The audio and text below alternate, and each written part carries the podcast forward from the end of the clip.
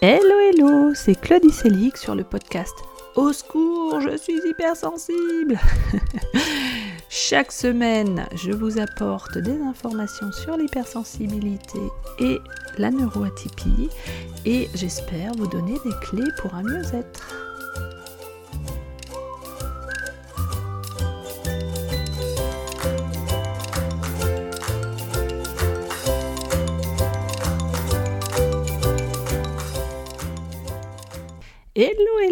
Alors aujourd'hui, c'est l'épisode 1. Le tout premier épisode. Je suis super contente de le sortir. Je vous donne ma vision du monde sur l'hypersensibilité. Qu'est-ce que c'est que cette hypersensibilité dont on parle de plus en plus hein? Il y a même, je trouve, un peu un effet de mode sur l'hypersensibilité. Mais bon, on va dire que ça nous est bénéfique à nous hypersensibles parce que euh, ça permet de faire connaître plus notre profil et peut-être d'imaginer qu'un jour on soit mieux compris. Donc ma vision du monde de l'hypersensibilité, et d'ailleurs je vais découper ce podcast en deux épisodes parce que euh, le sujet est vaste. Je vais vous faire des épisodes de entre 20 et 30 minutes qui, j'espère, vous accompagneront peut-être sur le trajet du travail, peut-être, euh, euh, voilà, quand vous êtes en train de préparer le dîner du soir, euh, ou alors quand vous êtes en train de vous détendre. Donc voilà, on va le découper en deux et vous retrouverez donc la suite de cet épisode dans l'épisode 2. Alors, premier point que je trouve super important de mentionner, on n'a pas de consensus scientifique. Et d'ailleurs, il y a même euh, certaines écoles chez les psychiatres qui nient complètement l'hypersensibilité. Bon. Euh, qui a tort, qui a raison, je ne sais pas. En tout cas, moi, dans ma vision du monde, l'hypersensibilité est belle et bien existante. Elle est présente. Elle fait partie de la vie de certaines personnes. On trouve des statistiques euh, sur le net, mais je trouve que ces chiffres sont pas très fiables. Pour information, suivant les endroits, c'est entre 20 et 30% de la population. Donc, nous, hypersensibles, nous sommes quand même en minorité. Je pense que c'est ce qu'il faut retenir et c'est la raison pour laquelle on se sent tellement parfois décalé. Je ne sais pas pour vous, mais moi je me sens souvent décalée, même si je suis bien dans mes baskets. Euh, je me sens différente, je me sens souvent incomprise avec, notamment avec mes amis ou au travail. Ce que je vais vous donner ici, c'est vraiment basé sur mes lectures, sur euh, des vidéos que j'ai pu regarder et où j'ai pioché ce que je considérais être correct, hein, parce que vous trouverez sur Internet aussi euh, un peu de tout et de n'importe quoi. Euh, je vais vous indiquer voilà, des choses qui sont basées sur mon ressenti, sur ce que j'ai observé aussi parmi les gens que j'ai pu coacher ce que j'ai pu observer autour de moi. Et puis bah, on, attire aussi ce qu'on vibre. Et euh, moi je ne sais pas pourquoi hein, bizarrement je rencontre beaucoup beaucoup de TDAH je rencontre aussi des parents des mamans d'enfants TDAH qui ont les mêmes soucis entre guillemets parce qu'on a quand même pas mal de soucis quand on est papa ou maman d'enfants TDAH et notamment avec l'école voilà. Donc tout ce que je vais vous indiquer ici est donc ma vision du monde. Je l'ai déjà dit, je l'ai répété, mais je trouve que c'est important. L'hypersensibilité, c'est un sujet complexe parce qu'il y a un mélange entre la neuroatypie et l'hypersensibilité. C'est-à-dire que très très très très très très souvent, quand on est neuroatypique, on est aussi hypersensible. Par contre, on peut aussi être hypersensible sans être neuroatypique. Alors neuroatypique très très très rapidement, tous les profils, donc philocognitif, c'est le terme que je préfère, mais on peut dire aussi au potentiel, surdoué, zèbre, voilà, il y a encore d'autres termes. Enfant à haut potentiel hein, pour les petits. Les profils TDAH, troubles et déficits de l'attention avec ou sans hyperactivité. Les profils TSA, troubles du spectre autistique. Tous les profils 10, et il n'y a pas que la dyslexie. Voilà. Donc le sujet de l'hypersensibilité est complexe parce que on, trouve souvent, et vous, vous le verrez hein, si vous regardez un petit peu sur les réseaux sociaux, euh, il y a souvent un amalgame qui est fait entre l'hypersensibilité et la neuroatypie. Voilà, en tant que euh, très certainement au potentiel, moi ça me hérisse un peu euh, quand je vois, quand, je lis par exemple, hein, ce que j'ai lu il n'y a pas longtemps, que l'hypersensible a une pensée en arborescence. Je suis pas d'accord. Le haut potentiel a une pensée en arborescence et le haut potentiel est très très souvent hypersensible aussi on est d'accord. Mais voilà, c'est un sujet qui est complexe. Il est d'autant plus complexe qu'il euh, n'y a pas de consensus scientifique dans la communauté scientifique. Donc voilà, moi, mes, points de repère, mes bases, ce sont, c'est justement la communauté scientifique. Donc j'ai pris euh, ce que euh, je pensais être le plus correct, ce que j'ai observé aussi moi-même.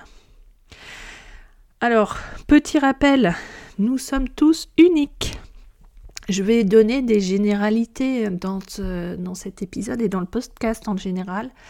Évidemment, chaque personne, toi qui écoutes ce podcast, tu as ton unicité et c'est pas parce que tu es TDAH comme moi par exemple que tu vas avoir les mêmes caractéristiques que moi. On va avoir plein de points communs, on est d'accord. Mais on ne sera pas complètement identique. Et c'est ça qui fait la richesse du monde. C'est chouette. Donc, prenez ce qui vous intéresse, prenez ce qui vous correspond. Et l'intérêt, c'est que vous disiez, ah, qu'il y a une petite étincelle là. Hein, qu'il y ait une petite lumière qui s'allume sur certains sujets et vous disiez ah ouais ouais ouais ouais tiens moi ça effectivement je me retrouve là-dedans je me reconnais là-dedans et que vous puissiez peut-être aller creuser plus loin ce sujet. Alors, une petite définition, petite, définition tout court, euh, de la sensibilité. Déjà, la définition du Larousse. J'aime bien prendre la définition du Larousse parce que c'est quelque chose d'assez intemporel, hein. c'est quelque chose, et puis c'est quelque chose de ma génération, hein. j'ai 47 ans, donc euh, voilà, et, ensuite on peut aussi se faire son opinion et, adapter un peu cette définition. Mais donc la définition du Larousse sur la sensibilité, c'est donc l'aptitude d'un organisme à réagir à des excitations externes ou internes, l'aptitude à réagir plus ou moins vivement à quelque chose, l'aptitude à s'émouvoir, donc là on trouve les émotions, à éprouver des sentiments d'humanité, de compassion, de tendresse pour autrui. Voilà, ça c'est la définition de la sensibilité. On trouve aussi des références au sujet de la sensibilité avec Platon, donc environ à moins 400 avant Jésus-Christ. Donc on voit que le sujet euh, de la sensibilité, euh, il n'est pas, euh, c'est pas un sujet moderne. Par contre, le sujet de l'hypersensibilité est beaucoup plus récent. C'est la psychologue et chercheuse Hélène Aron qui a créé ce terme d'hypersensibilité dans les années 90.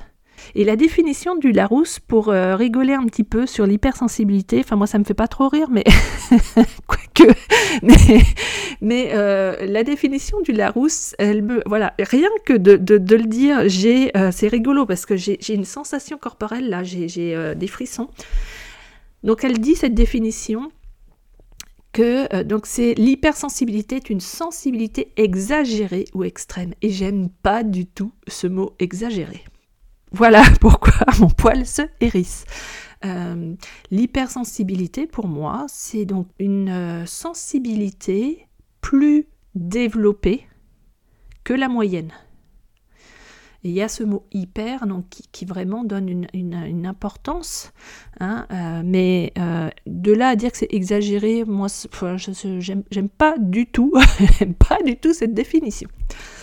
Extrême, oui, ça peut être extrême, mais exagéré, je suis pas d'accord. Voilà. Alors la sensibilité, c'est pas une maladie, c'est pas une tare, c'est juste une caractéristique. On est comme ça. Et l'hypersensibilité peut venir de euh, différentes causes.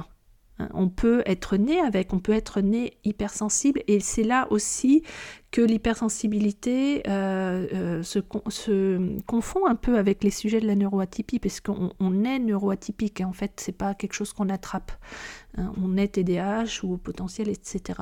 Mais on est NAIT, hein, par contre, pour l'hypersensibilité, elle peut arriver en cours de vie par, après, par exemple, un choc, un traumatisme. Euh, elle peut, voilà, ou au cours de notre vie, suivant la façon dont on, vit notre vie, elle peut apparaître à une certaine époque de notre vie. Donc euh, voilà, c'est juste une caractéristique, une caractéristique que certaines personnes peuvent avoir. Donc l'hypersensibilité, quand on parle hypersensibilité, la plupart du temps, on pense hypersensibilité aux émotions. On pense hypersensibilité émotionnelle. Il n'y a pas que ça pour moi dans l'hypersensibilité. C'est une grande, grande partie. On est d'accord, c'est très important. Mais il y a aussi quelque chose qu'on appelle l'hyperesthésie. L'hyperesthésie, qu'est-ce que c'est? C'est ressentir toutes les informations que nos sens nous transmettent de manière plus importante, de manière décuplée. Euh, l'hyperesthésie à l'odorat, par exemple, l'odorat peut être décuplé, on peut avoir une sensibilité aux odeurs, à certaines odeurs, à certains bruits. C'est vraiment, alors donc, ça concerne tous les sens, ça peut être le toucher hein, aussi, ça peut être des difficultés à s'habiller, euh, le besoin de porter des vêtements très larges par exemple, ou euh, au contraire des vêtements très serrés pour se sentir euh, maintenu.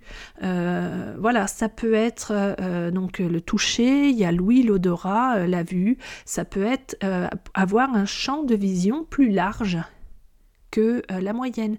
Ça peut être avoir une façon de, de, de, regarder en visionnant les détails. Je ne sais pas pour vous, mais moi, personnellement, quand je suis en rendez-vous avec quelqu'un, j'ai tendance à, et surtout quand je ne suis pas actrice de la situation, hein, j'ai tendance à euh, observer plein de détails euh, dans, je sais pas, dans la pièce, comment c'est rangé, s'il y a quelque chose qui traîne, euh, voilà. Ça, pour moi, ça fait partie de, de mon hypersensibilité.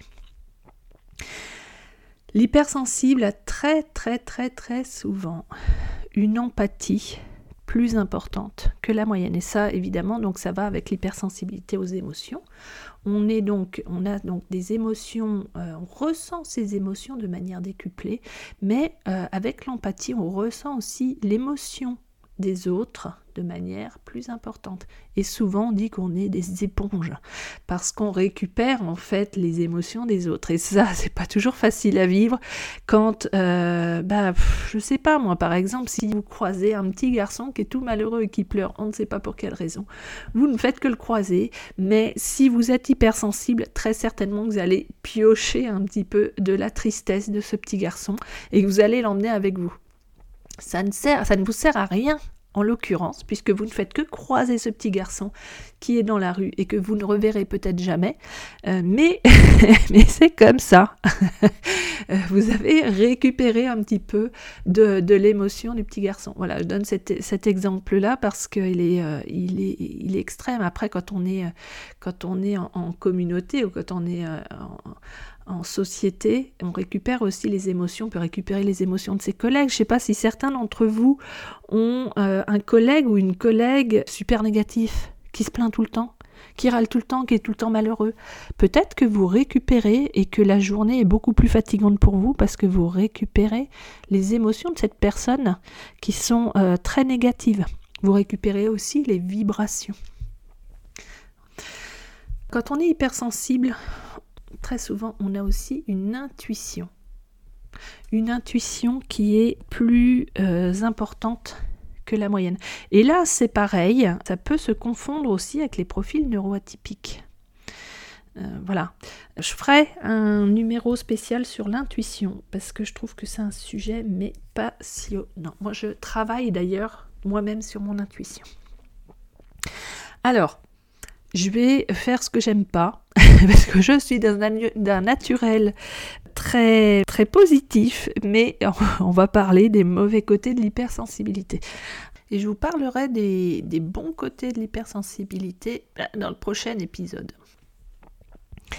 Donc dans les mauvais côtés, euh, il y a ce mental qui souvent, très souvent, est super agité tout simplement parce que comme on est hypersensible et qu'on pioche aussi des choses, qu'on récupère des choses que euh, l'individu lambda, entre guillemets, euh, lui euh, ne, ne, ne, récupère pas, auquel il est donc insensible, nous on pioche des choses auxquelles les autres donc sont insensibles, et on peut avoir un mental qui part dans tous les sens.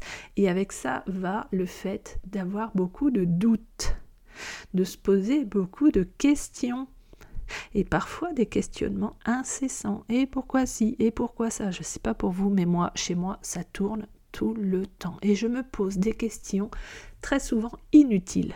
Alors je me pose aussi des questions euh, qui, euh, voilà, qui, qui, me font euh, avoir une, une, culture générale plus, plus, plus sympa, plus intéressante. Souvent, je vais vérifier, maintenant on a la chance d'avoir Internet, et souvent je vais vérifier des informations où j'ai l'habitude, par exemple, quand je me rends quelque part et que je ne connais pas le nom de la personne euh, sur la, plaque de rue, si la, la, rue porte un nom de personne, souvent je vais vérifier, enfin souvent, oui, je vais vérifier euh, ça, c'est la magie d'Internet. Voilà. Mais je me pose aussi des questions sur tout et n'importe quoi. Et pourquoi, euh, quand je passe devant chez quelqu'un, et pourquoi il a décidé de mettre des fleurs rouges et pas des fleurs euh, jaunes sur son balcon. Voilà. Des questions inutiles. vous me direz dans les commentaires si c'est pareil pour vous. Chez l'hypersensible, peut y avoir de la difficulté à prendre des décisions. On retourne toujours dans les mêmes sujets de doute. Hein. Il y a des doutes, euh, voilà, euh, oui, mais euh, que va-t-il se passer si je prends telle décision? Et, on est toujours aussi dans ce mental agité. on est parfois, alors certains sont très influençables et d'autres, au contraire, sont très très méfiants chez les hypersensibles on a ce sentiment, vous me direz si c'est pareil pour vous, mais ce sentiment d'être obligé de rentrer dans un moule, de faire comme si.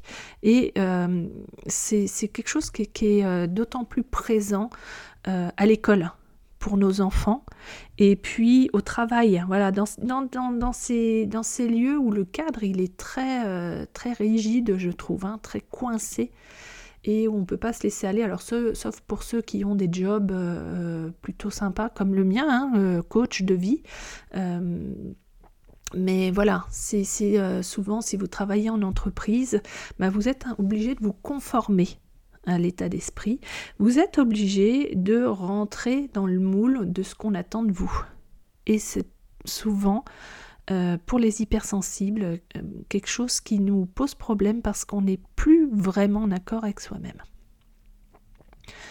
On peut avoir tendance au repli sur soi et à l'isolement quand on est hypersensible. Ben oui, parce que on peut avoir cette, euh, sensation de sentir mal quand on est avec les autres. Voilà. Et puis les émotions sont pas toujours faciles à vivre. Alors, parmi les, gens que je, les personnes que je coach, beaucoup, beaucoup ne savent pas vraiment ce qu'est une émotion au début.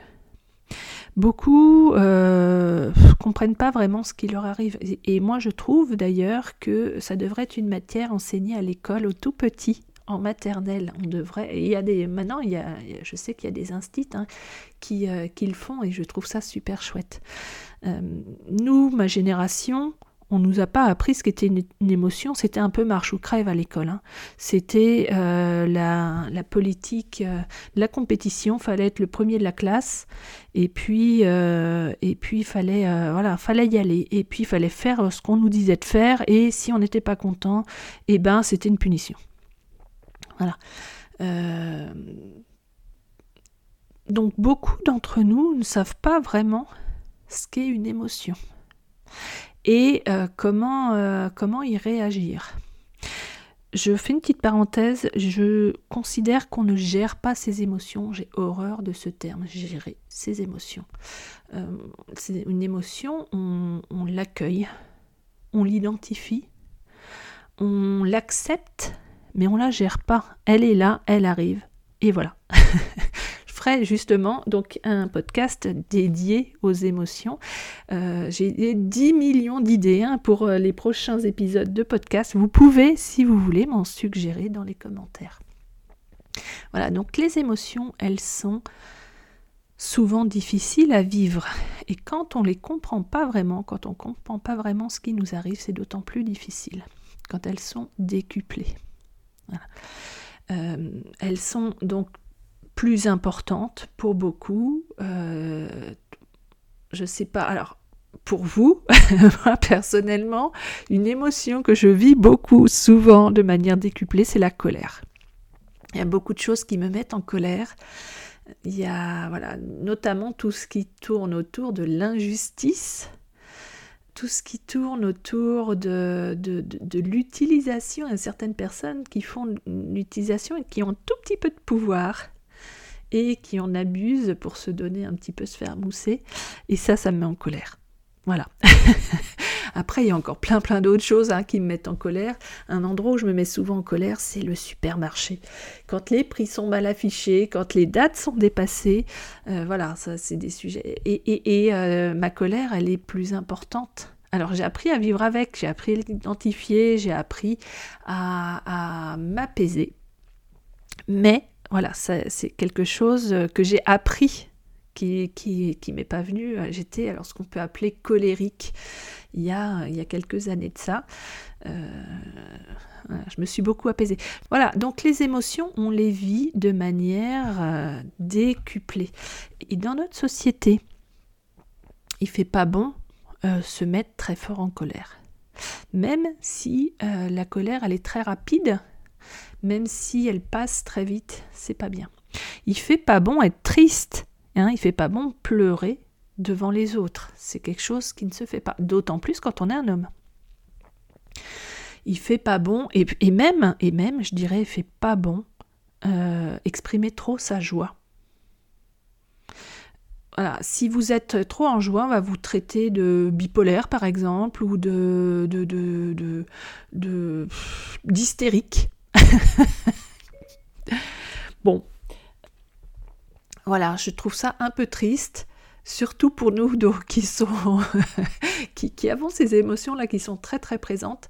Euh, la joie moi fait partie vraiment de ma vie. Elle est très très importante. Et euh, et, je l'accueille et j'essaye de l'exprimer évidemment. Si je euh, suis en société, je vais éviter de sauter partout en criant et en agitant les bras. Voilà, ça c'est vraiment une caractéristique importante. Parmi donc les émotions qui sont très très présentes chez euh, nous hypersensibles, il y a la peur. La peur, c'est vraiment l'émotion que je rencontre le plus souvent chez mes coachés. Et la peur qui se euh, transforme très souvent en anxiété ou en angoisse. Hein, euh, il y a différents degrés de la peur.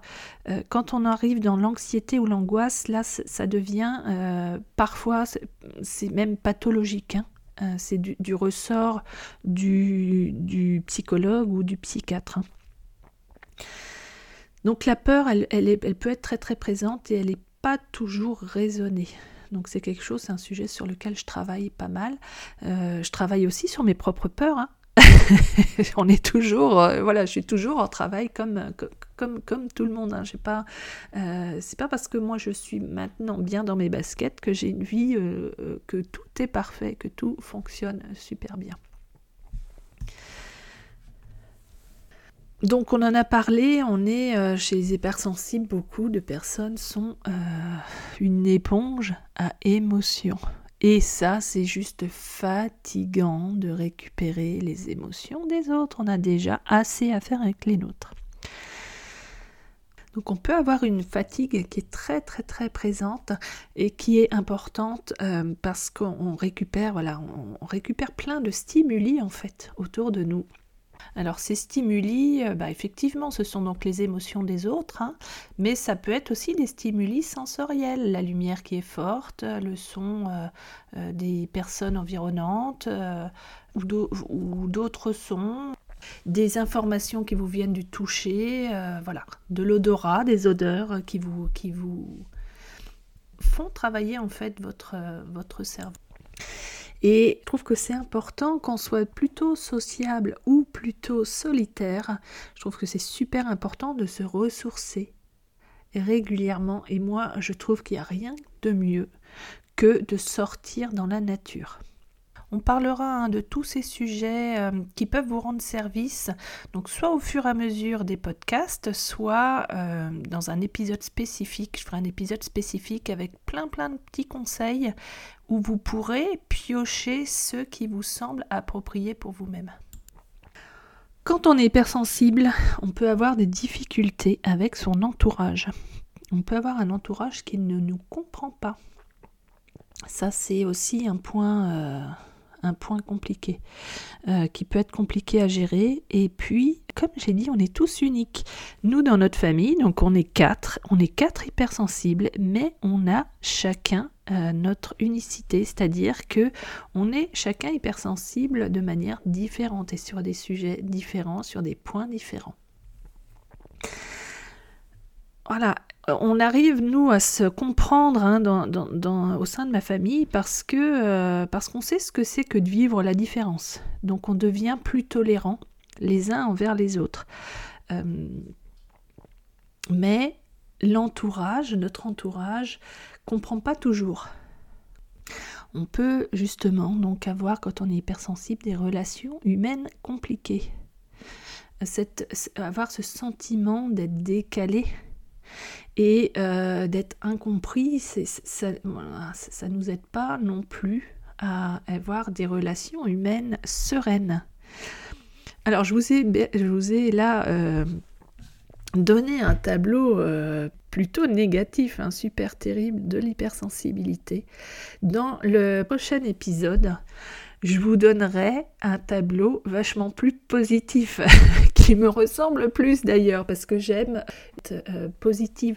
Et je vous donnerai euh, mon avis, mes trucs à moi, ce qui, euh, à mon sens, fait que l'hypersensibilité est aussi chouette à vivre et pas uniquement un gros fardeau qu'on trimballe toute toute la vie avec nous ou toute la journée, mais voilà, qui, qui fait que, que ça peut être aussi plus sympa. Voilà, c'est terminé pour aujourd'hui.